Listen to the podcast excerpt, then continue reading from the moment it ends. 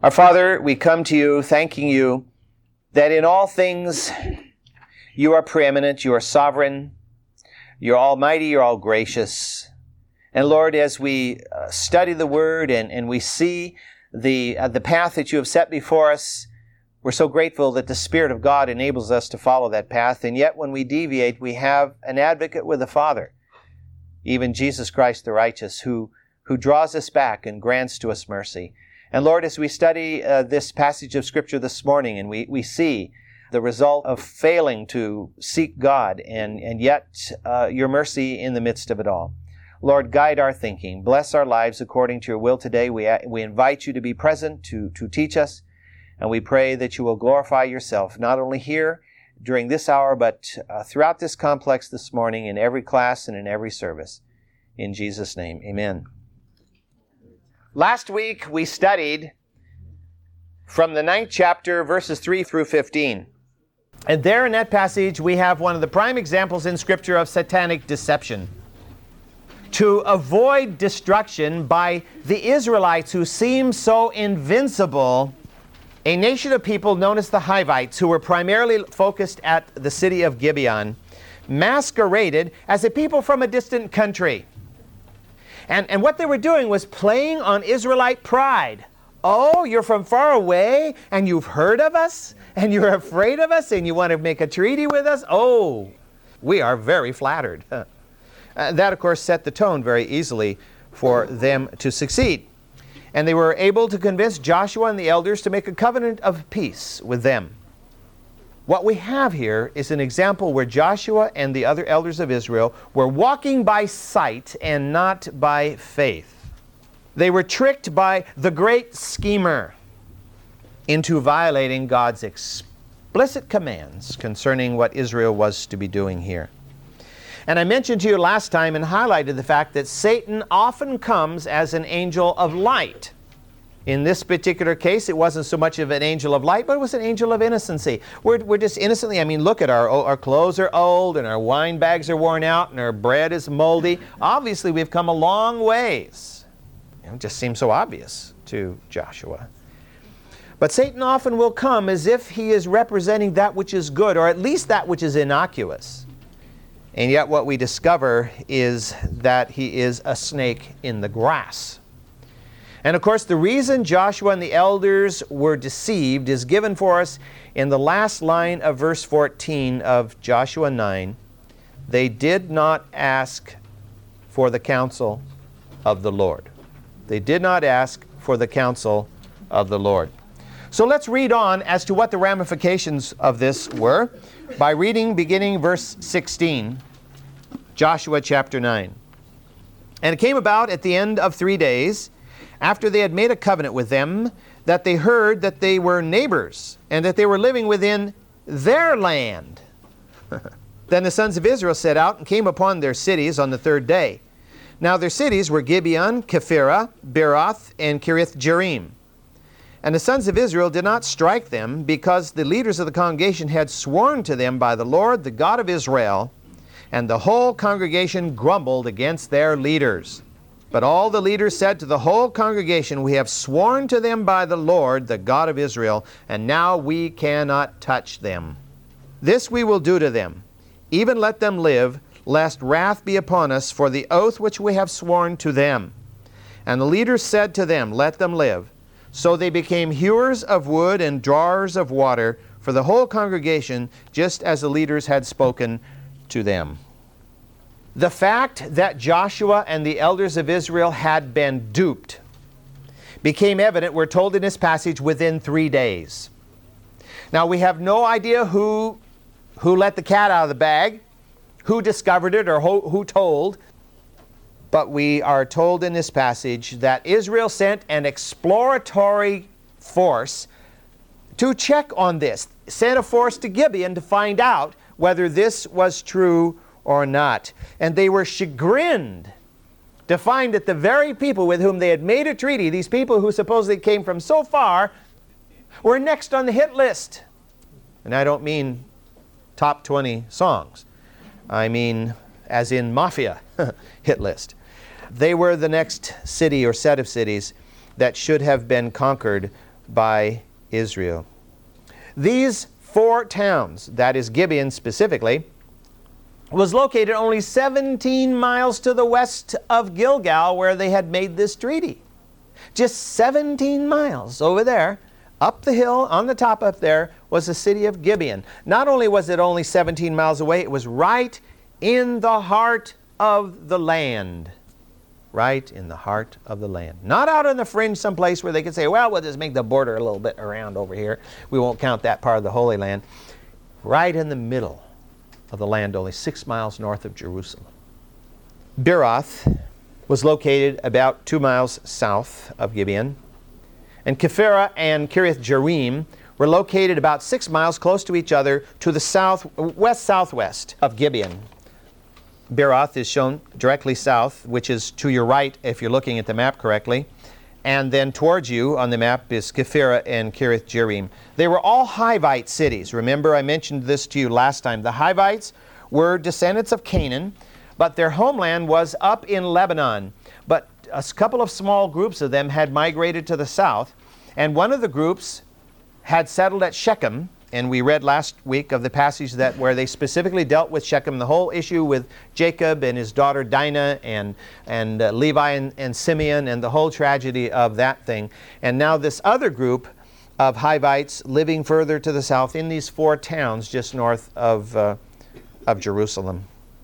Well, the Israelite people who had not taken part in making this treaty were rather understandably upset by this whole thing. What? You guys made a treaty with these people and they're right here? Well, you know, if, if Israel had been uh, a, a stockholding company at that point, there'd have been a new CEO position open. heads would have, quote, rolled, you know, so to speak. But Israel could not do that because God, Joshua was God's anointed leader of the people. And so, even with egg on their faces, Joshua and the elders of Israel could not and would not allow an attack by his people, their people, upon the Hivite cities. You got to hold back, guys. You can't attack this city or these four cities because we have made a covenant of shalom, of peace with them. They are set aside, they are protected. We cannot harm them. Even though, notice this, even though the Hivites had extracted this treaty through deception. They had said they were something other than they were, false pretenses. And yet, Israel was forced to honor the treaty that was made because the treaty had been made in the name of Yahweh. Oaths and vows made in the name of God are inviolable we violate them at our, you know, at, with serious consequences, at our own risk. They knew that if they had violated the treaty, if they had moved in and said, okay, you guys deceived us and so we're going to wipe you out, that it would have been to profane the name of the Lord. Because it wasn't really the Hivites' fault, because as we read in verse 14, Joshua and the elders of Israel had not sought the counsel of the Lord. And so they knew they were guilty. Now, was this the right decision to make? Would God have said, Well, you guys were really deceived, and yeah, you should have sought me out first, but, but we can't have these people in the land because they are Canaanites, and I told you to get rid of them all, so you better just go ahead and do it? No, that would not have been the right thing. We know this to be true. We know this to be true because later on, when Israel chose its first king, its first king was a man by the name of Saul. And Saul, in, in his own humanistic way of wanting to, to uh, glorify Israel and purge Israel, basically declared war on the Gibeonites and killed a lot of them, and it was chaos. Let me read to you from 2 Samuel. 2 Samuel chapter 21.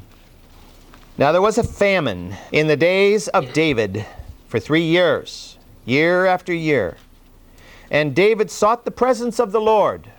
And the Lord said, It is for Saul and his bloody house, because he put the Gibeonites to death.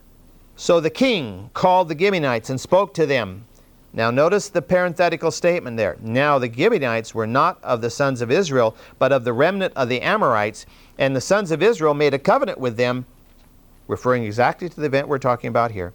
But Saul had sought to kill them in his zeal for the sons of Israel and Judah, his misplaced, misdirected zeal. Thus David said to the Gibeonites, What should I do for you? How can I make atonement that you may bless the inheritance of the Lord? Then the Gibeonites said to him, We have no concern of silver or gold with Saul or his house, nor is it for us to put any man to death in Israel. And he said, I will do for you whatever you say. So they said to the king, The man who consumed us and who planned to exterminate us from remaining within the border of Israel, let seven from his sons be given to us, and we will hang them before the Lord in Gibeah of Saul, the chosen of the Lord. And the king said, I will give them. You see, it was a binding covenant. And God honored this covenant hundreds of years later when Saul was king. Saul, the man who had seemed like such a wise choice for king, he stood head and shoulders above everybody else. He was handsome, he was a warrior. And he was a man who almost throughout his entire reign did everything by his own desire, his own passion. He was guided, of course, at one time we even know by the witch of Endor. And so he sought to eliminate these people from Israel, probably thinking Joshua blew it. Joshua should have just said the treaty was falsely made, so let's wipe them out. So he's in there doing that. Not understanding that the covenant with the Lord is inviolable. Doesn't matter how many years have passed. And so he sought to destroy the Gibeonites, and now David is seeking to make atonement because the, the hand of God is upon the land because of this. Saul's dead. But the impact of what Saul did was on the land. And what Saul did was pay, the price was paid by seven of his seven of his sons. So Joshua did right in saying to Israel, we, we have made this treaty. it may have not have been a good thing to do, but we have made it and we will live with it. We cannot touch the Gibeonites. So the, the, the Hivites, well, the Gibeonites, the Hivites, the people of Gibeon and the other three cities were Hivites. That was their ethnic ethnicity. But he did not have to allow them to be free. Yes, they must live, but they didn't have to live freely. So Israelites, the Israelite leadership punished the Hivites for their deception by condemning them to servitude in perpetuity. They became loggers, wood splitters, and water carriers for the rest of their existence as a nation. Now, there is there's something in this that I think is really, really important for us to understand. God has a profound respect for human free will. And because of that, God allowed Joshua and the elders of Israel to make this horrendous mistake. God could have come down and smacked Joshua upside his head and said, Wake up. But you see, they're trying to deceive you. But God did not do that. He waited God is a gentleman. He waited for Joshua to come to him. And Joshua did not do that. So God allowed him to make the mistake that would have impact upon Israel for hundreds of years. God is sovereign, and God has a blueprint for the ages. God calls you and me to live according to the path that He has set before us individually and, of course, corporately as the people of God. However, He will not force us to be obedient. He will not force us to be obedient. He will not force us onto His path, even if that means that our belligerence, our mistake, our refusal to be obedient, even if that means that a larger plan of God is negatively impacted and if other people are negatively impacted. God had commanded Israel to wipe out the Canaanites and to make no treaty with any of them and to compromise with none of them. That was an absolute command of God. And yet, with only, within only weeks of the conquest, of the glorious crossing of, of, of, the Jordan River, of the collapse of the walls of Jericho, of the wonderful trap at Ai. Uh, within weeks of all of that, because of dependence on human wisdom rather than upon God's wisdom, Israel had violated God's specific command and the damage was permanent. We read from Deuteronomy chapter 7. Just to remind us that this was not some small thing that God had said here. Deuteronomy chapter 7, beginning at verse 1. When the Lord your God shall bring you into the land where you are entering to possess it, and shall clear away many nations before you. And then he gives some examples the Hittites, the Girgashites, the Amorites, the Canaanites, the Perizzites, the Hivites, and the Jebusites, seven nations greater and stronger than you. And when the Lord your God shall deliver them before you, you shall defeat them. Then you shall utterly destroy them. You shall make no covenant with them and show them no favor. No mercy. That's what it says. No mercy. Furthermore, you shall not intermarry with them, nor shall you you shall not give your daughters to their sons, nor shall you take their daughters for your sons, for they will turn your sons away from following me to serve other gods. Then the anger of the Lord will be kindled against you, and he will quickly destroy you. But thus you shall do to them you shall tear down their altars, smash their sacred pillars, hew down their asherim, and burn their graven images with fire. That was an explicit command of God. It was not modified or compromised by God in any way. This was what they were to do. They have now, within weeks of the initial entrance into the land, they have already violated rule number one, so to speak. They have already violated rule number one. So, what is the lesson for us? Well, I think as we look at this, the lesson becomes quite clear. As long as we willingly submit to God, we choose to obey His command. It, it's, a, it's a matter of our will. We choose to obey His command and seek His guidance for every decision we make. His good and perfect purpose will be perfected in our lives. It is inevitable. God will bring about His perfect purpose in our lives. But if we allow arrogance to slip in, and there is absolutely no way we cannot see that in this Joshua is displaying a measure of arrogance. I don't really need the Lord because it's obvious here what the answer is. It's obvious what we should do. Uh, there's no question. I don't even need to seek God in this matter. That, that's, that's arrogant. Or if we willingly disobey His commands, now in this particular case, they weren't willfully saying, This is what God said, but we're not going to do it. But they will do that in many instances, as they did at Kadesh Barnea when they first came to the land. We will not go in. That was an absolute willful choice to not obey God's command. Or if we choose to depend upon our own wisdom rather than His, and that is a great temptation for us. A great temptation for us. We are an educated generation. We live in a sophisticated society. We have all kinds of information gathering equipment. And so, with all this information, we can make a reasonable decision. We don't really need to depend on God. If we do these things, God will allow us to screw up our lives in ways that may be permanent and may have a long term effect on other people. Let me just give you a single example, and of course, many could be thought of.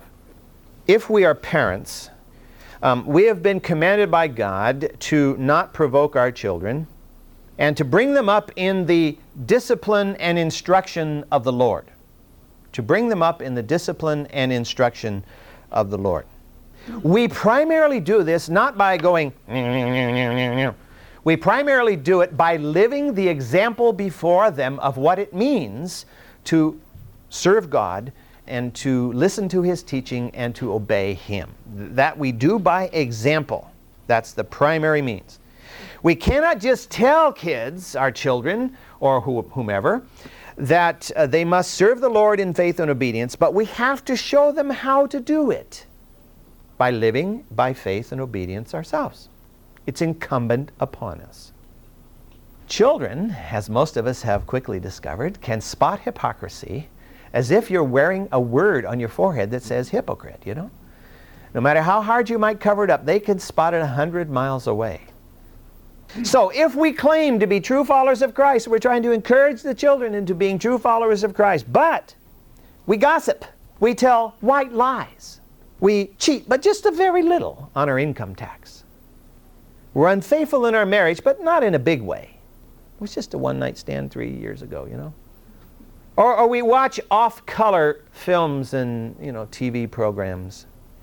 Or we're stingy with the Lord, or, or we're just plain greedy or we're prayerless, or, or we're unfaithful to the church, then the impact upon our children will be far reaching and probably permanent. Probably permanent. And of course, what we discover if you study history is that the impact goes from the child to his child to his child. I mean, it becomes a generational thing, an intergenerational thing. It goes on and it goes on and it goes on. And I think you can take that and you can see that to be the history of the United States. This country has shifted from being a nation of God-fearers to becoming a nation of God flaunters. A country that knew moral outrage to a country that today is outrageously immoral. So hypocrisy is a, is a big issue. If we want our children or those around us or those we're discipling to walk with God, we must walk with God. We must show them the way by example. There's, there's a passage in 1 John I'm sure you're familiar with, but I'd like to turn to it because it really is important in understanding. Because we all fail.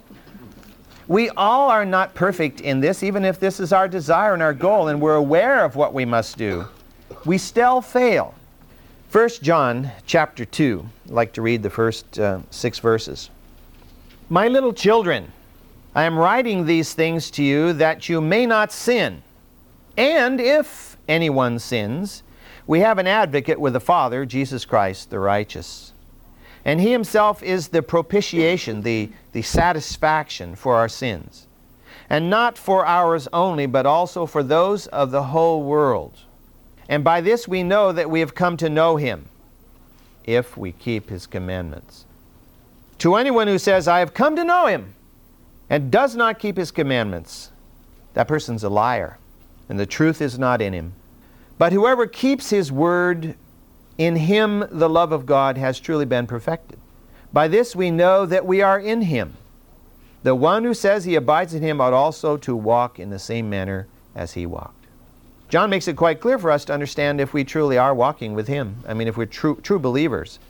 By this we know that we are in Him. How do we know that we are in Him? If we walk as He walked. Now, again, that doesn't mean perfectly because none of us is able to achieve perfection this side of the pearly gates. But that is our desire and that is our goal. And we strive to do that. And when we fail, we do what it says in 1 John 1 9. We confess our sins and we find Him faithful and righteous to cleanse and to forgive. And, and then we go on from there. I'm sure Joshua sought God's forgiveness. He doesn't say specifically, but as we go on in, the, in this, in this uh, book, we discover God's dealings with Joshua illustrate that he has been forgiven for what might not have seemed like a really big deal, but was a very big deal. Because the very possibility now of them eliminating all of the Canaanites from the land and living in a land that's been purged is, is impossible. It can't happen. From almost the first blow, it's not possible. And of course, what happens is they will later on make other excuses. Well, the Hivites are there, so, you know, we won't worry about a little few Girgashites over here and a few Jebusites over there, you know. What was the phrase? The little foxes spoil the, the vines. Just the little things can ruin a big thing because they really aren't that little. Well, let's, let's read on here in Joshua chapter 9, verse 22. Then Joshua called for them, this is the Gibeonites, and spoke to them, saying, Why have you deceived us, saying, We are from we are we are very far from you, when you're living right within our land. Notice how he calls that our land. I mean, they haven't even conquered it yet, but it's our land. uh, you know, if I were a Gibeonite, I could take exception to that. What do you mean your land? We've been here a lot longer than you have. Uh, verse 23 Now therefore you are cursed and you shall never cease being slaves, both hewers of wood and drawers of water, even for the house of my God. So they answered Joshua and they said, Because it's, it was certainly told your servants that the Lord your God had commanded his servant Moses to give you all the land and to destroy all the inhabitants of the land before you. Therefore we feared greatly for our lives because of you and have done this thing. And now behold, we are in your hands do as seems right, good and right in your sight to us. Of course, when he's saying that, they, they, they understand that means you can't kill us. Thus he said to them, th- thus he did to them. The nights, the Hivites made no attempt to deny their deception. They basically admit it but they accepted, they did it for the reasons that they explained there. And, and, notice they seem to know about as much about the Word of God as the Israelites did because God told Moses, your servant, his servant, to do this, that, and the other thing. Oh, you guys know a lot here. You've been reading our book. They accepted the condemnation was to slavery as preferable to annihilation.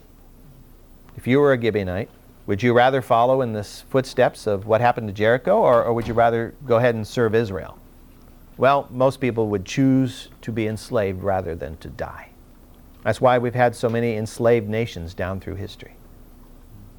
The Hivites, therefore, were condemned to serve Israel in these hard tasks of logging and wood splitting and water carrying, even to the point that they would provide uh, for the tabernacle.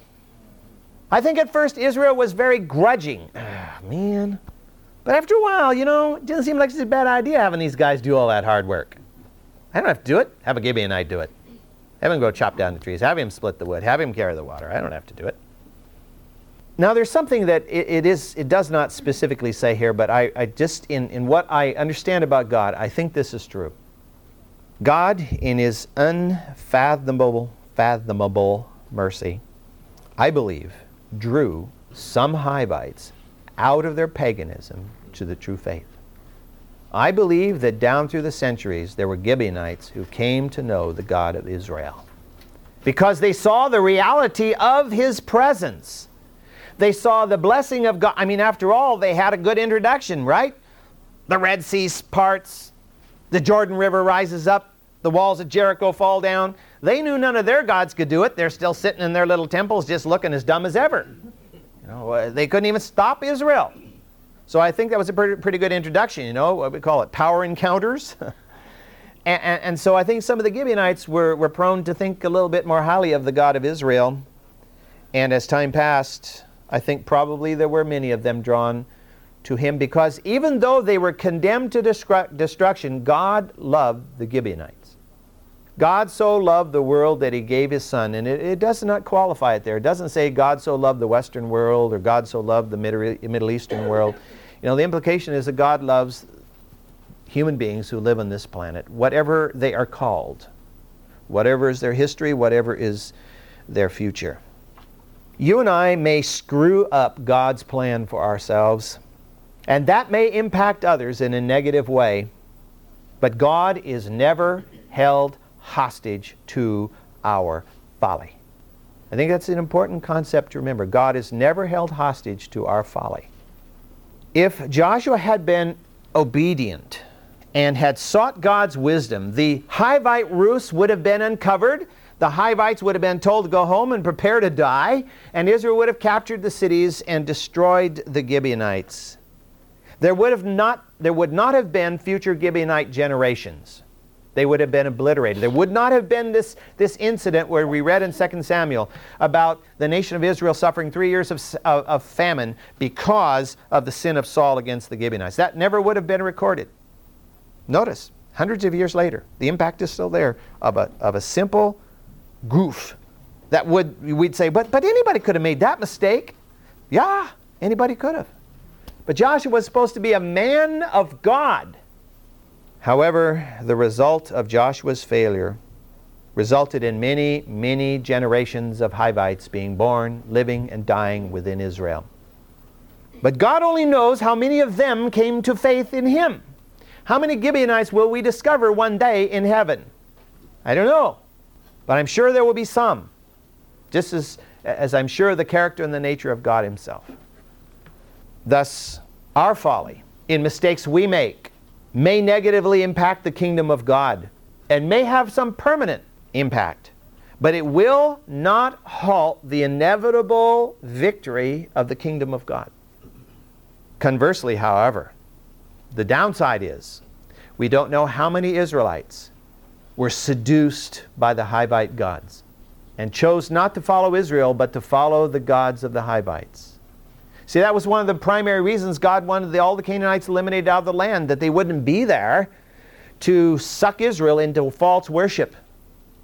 You know, if you go back and study the history of the ancient Greeks and the ancient Romans, you'll discover that, for example, the ancient Greeks under Alexander the Great, when, when he conquered all the way over to the Indus River, he carried along with him excess Greeks and Macedonians and settled them down in what were known as poleis. And the idea was that they would be little showcases of Greek culture.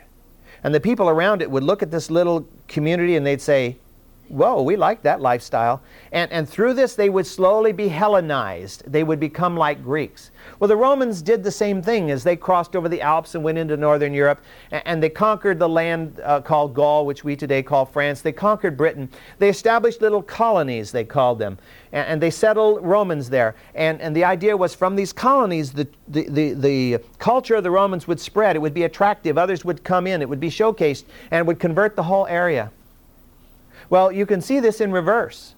If little pockets of, of Canaanites are left here and there, Israelites who, who are kind of numb by their living in their land and have become dull in their faith will look at this and say, "Woo, you know that's pretty uh, scintillating over there. Look at what they do. You know, they get to have they get to do things we're forbidden to do, and it's part of their worship. Mm, their gods are happy with it, and, and so they get sucked in. You get sucked in. And so Israel always had in its midst worshippers of Baal, so to speak, Baal using that in the broad sense of many of the pagan gods. So Israel was polluted and Israel was, was, was not what God had ordained them to be. His will was what? All the Canaanites would be removed and Israel would be in the land. But within weeks, that already was not possible. Because the great Joshua, man of God, successor to Moses, had not sought the counsel of the Lord but decided he knew best. That's a powerful warning to us because it's easy for us to say, Oh, I won't bother God with this. It's, it's obvious what I should do here, really. Now, of course, people can go to extremes that some of us might think are silly, but others do not think it's silly at all. Uh, even praying about what I should buy at the grocery store, you know. Shall I bother God uh, about that?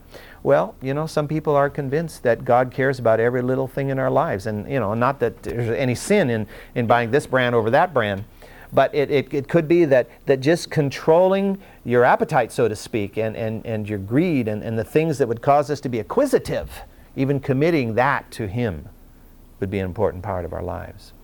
So I think the events that took place here in Joshua's life are, are, a very powerful example to us. They're recorded to us for this specific for us for this specific purpose. Well, next week um, we're going to look at the 10th chapter, and this is a really amazing chapter because described in the 10th chapter is an event which many people say proves that the Bible cannot be true. That it's full of myth and legend because how in the world could the sun stand still in the sky for a full day? You know, that, that can't happen. Well, we'll see.